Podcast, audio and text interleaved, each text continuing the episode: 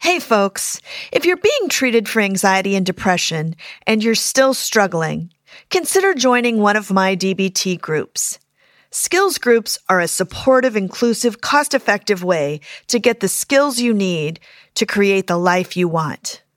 Go to my website, RebeccaShackney.com slash groups for more information.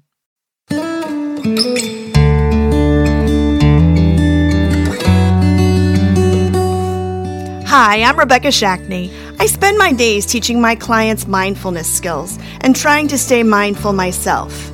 But mindfulness is an ever evolving practice. And like everyone else, I'm trying to do better. This is A Therapist Takes Her Own Advice.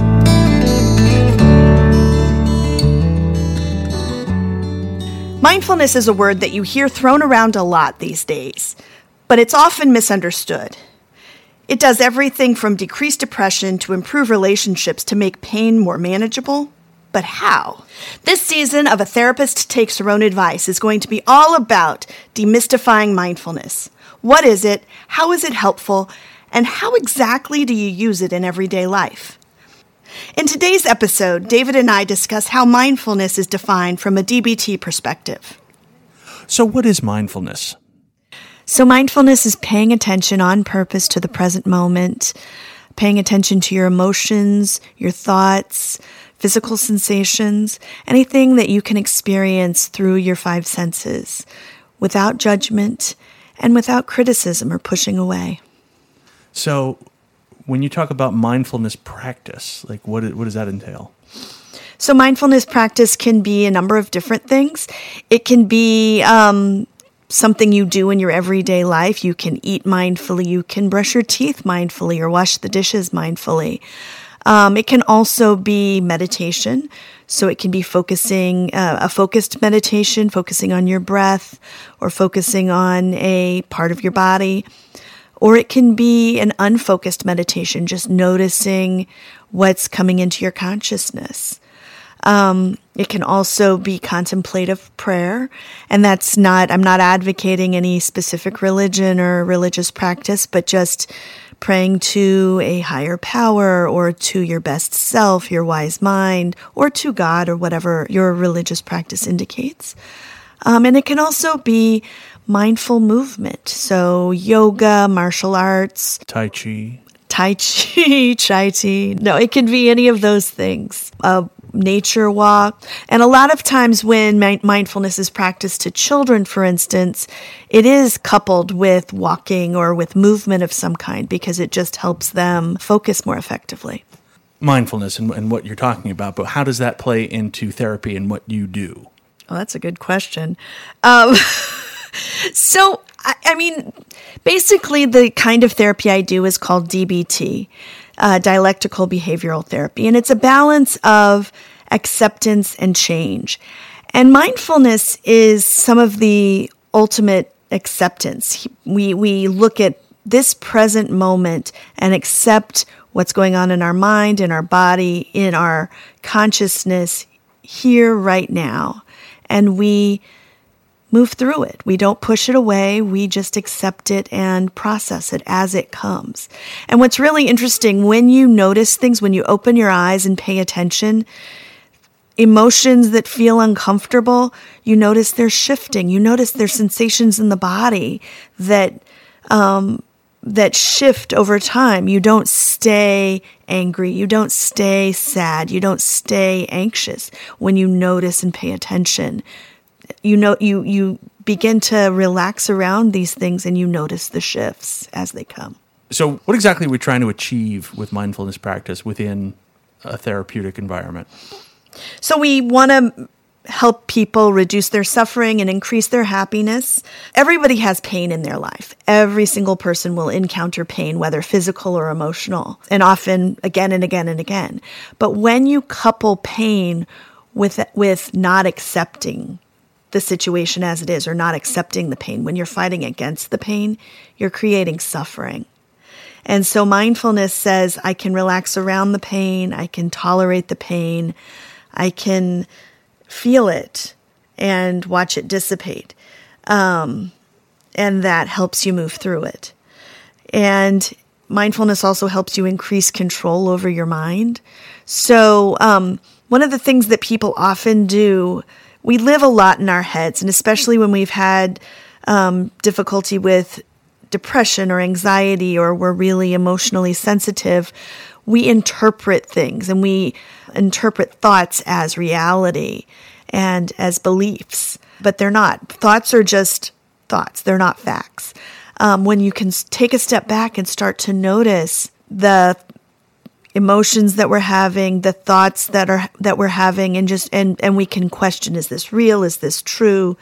And we can move through it. So, for instance, if you gave me a dirty look and I said, "Wait, why did he look at me like that?" And maybe you're just, you know, maybe you got a pain in your side and you made a face but I am saying I'm seeing your face and I'm going, why is he looking at me like that? What did I do to him? Why is he being a jerk? And I'm going off on this thing, and then now you come back and talk to me, and I'm like, I'm angry at you, and then you get angry at me, and and that just creates a huge problem. Um, with mindfulness, I can say, oh, I wonder if everything is okay. I see, I noticed that your face is, is um, scrunched up. Are you all right? and you can say, Yeah, I just got this pain in my side. Oh, well, maybe stretch or something, and we can move on.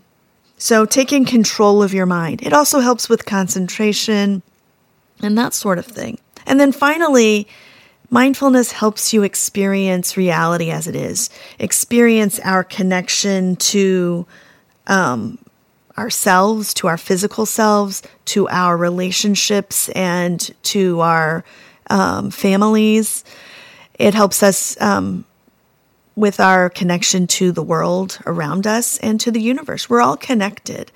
And, and yet, when we live in our heads and we're constantly interpreting things and not communicating with each other, um, we feel very isolated and alone. So, how do you actually use this stuff for to help someone? Like, how, do, how does someone come into your office and walk out a better person because of your mindfulness training? So they don't do it on day one. We don't. Um, they don't walk in and walk out a better person on day one, but hopefully they have some hope that they will feel better. Um, so, but mindfulness is a practice, so you have to practice. If you think about, you know, you come in, you're a 30 year old person, and you've had 30 years of creating these habitual patterns of thought, of emotional expression, etc., of mindless behavior, it's going to take a long time to undo those patterns of behavior. And so you need to be gentle with yourself as you start to practice mindfulness. But what I start with is I start by teaching them the three states of mind. So we have reasonable mind and we have emotion mind. And when you can combine the two, it's wise mind. And wise mind is mindfulness. So reasonable mind is your logical self. That's cool, rational, task focused. It's um, where the rules, the facts, logic, and pragmatics are the most important. And the the thing I like to explain, the way I explain uh, reasonable mind is if you think about a surgeon, a pediatric surgeon, and um, maybe she's a, a, mother and she's got a three year old daughter at home, and, and there on her operating table is a three year old. So she's got to separate herself from her emotional self and just be purely logical and you know, do this, do that, the other thing. She doesn't want to get emotionally connected to this child on her operating table because she might make a mistake. So she needs to just be by the book like a computer. So we need reasonable mind. But where does it get us into trouble? It gets us into trouble when we're not able to give empathy. You know, if we only live in reasonable mind, we're not um, able to connect with our emotions. We're not able to connect with each other. You know, if if um, I walked in after getting a a haircut and said, "Hey, how do you like my hair, honey?" and you're like, "Ah, uh, well, I liked it better before." Um, and maybe that's the truth, and maybe that's how you really feel, but that's not a very wise thing to say to preserve your relationship. And then emotion mind on the other end of the spectrum. Emotion mind is hot, it's mood dependent, it's emotion focused, it's where your your logic and um, pragmatics kind of go out the window and you're led by your impulses and that sort of thing. And we need that You know, we need our fight or flight. It protects us. You know, if a kid is running down the street, a little kid is, is running down the street and there's a car coming at them, we don't stop to think, what should we do? We immediately run into the street, grab them, and pull them out of the street, and it protects us. Um, emotion mind also connects us to each other. We feel passion, we feel love, we um, express sadness, and that makes us, that elicits uh, help and support from other people. But then again, uh, emotion mind can get us into trouble because we're, when we're at a 10 emotionally, we are led and we're thinking emotionally and, and reacting emotionally. We might punch somebody. We might destroy furniture you know at the very extreme there are those there are crimes of passion that you know you catch your lover in bed with somebody else and you kill them so extreme emotion can also cause us difficulty um, and it's really not the extreme of the emotion it's the behavior that's coupled with the extreme emotion so the coupling of the two of those when you can access your your reasonable mind and your emotion mind that's wise mind and that's a centered place. That's when you know the truth about something. That's when you make the best decisions, you know, when you decide who you're going to, going to marry or um, where you should go to school or that sort of thing. Just when you, when you, you know, should you take this job or should you go out on your own? Um, you make, hopefully do those in wise mind. And one of the ways I like to describe wise mind, people will often say to me, I don't have wise mind. And everyone has wise mind. And this is how you know you're back in wise mind. So we've all done those things where we scream at our partner, say the thing we didn't mean, or whatever. We act on our emotions. And when you're back in a place where you can appreciate the consequences of your actions, you're back in wise mind. So you start by going through the states of mind, and mm-hmm. then uh, so when one learns to be mindful of those states of mind, mm-hmm. what's next? All right. So then the question becomes how do you get to wise mind? So there's a number of different activities or, or exercises that I give people to practice wise mind. Um, one of my favorites is just closing your eyes and breathing and asking wise mind a question. So you've got a conflict in your head. Should you um, take this job or that job? Should you stay with your partner or break up? Should you move? So, whatever the question is, you can close your eyes, focus on your breath, and imagine your center of wise mind just sitting and calmly breathing. And you ask the question and allow uh, the answer to float float to your consciousness. And it might take a couple of times, a couple of practices, but I've, I found that to be a really effective practice. And sometimes you don't get the answer while you're practicing, but it'll come to you. So just allowing yourself to quiet your mind and access your wise mind. What, what are some other ways we can use wise mind in our daily life? I think the most important thing is to really pay attention and notice when you're in emotion mind, when you're in reasonable mind, and when you're in wise mind.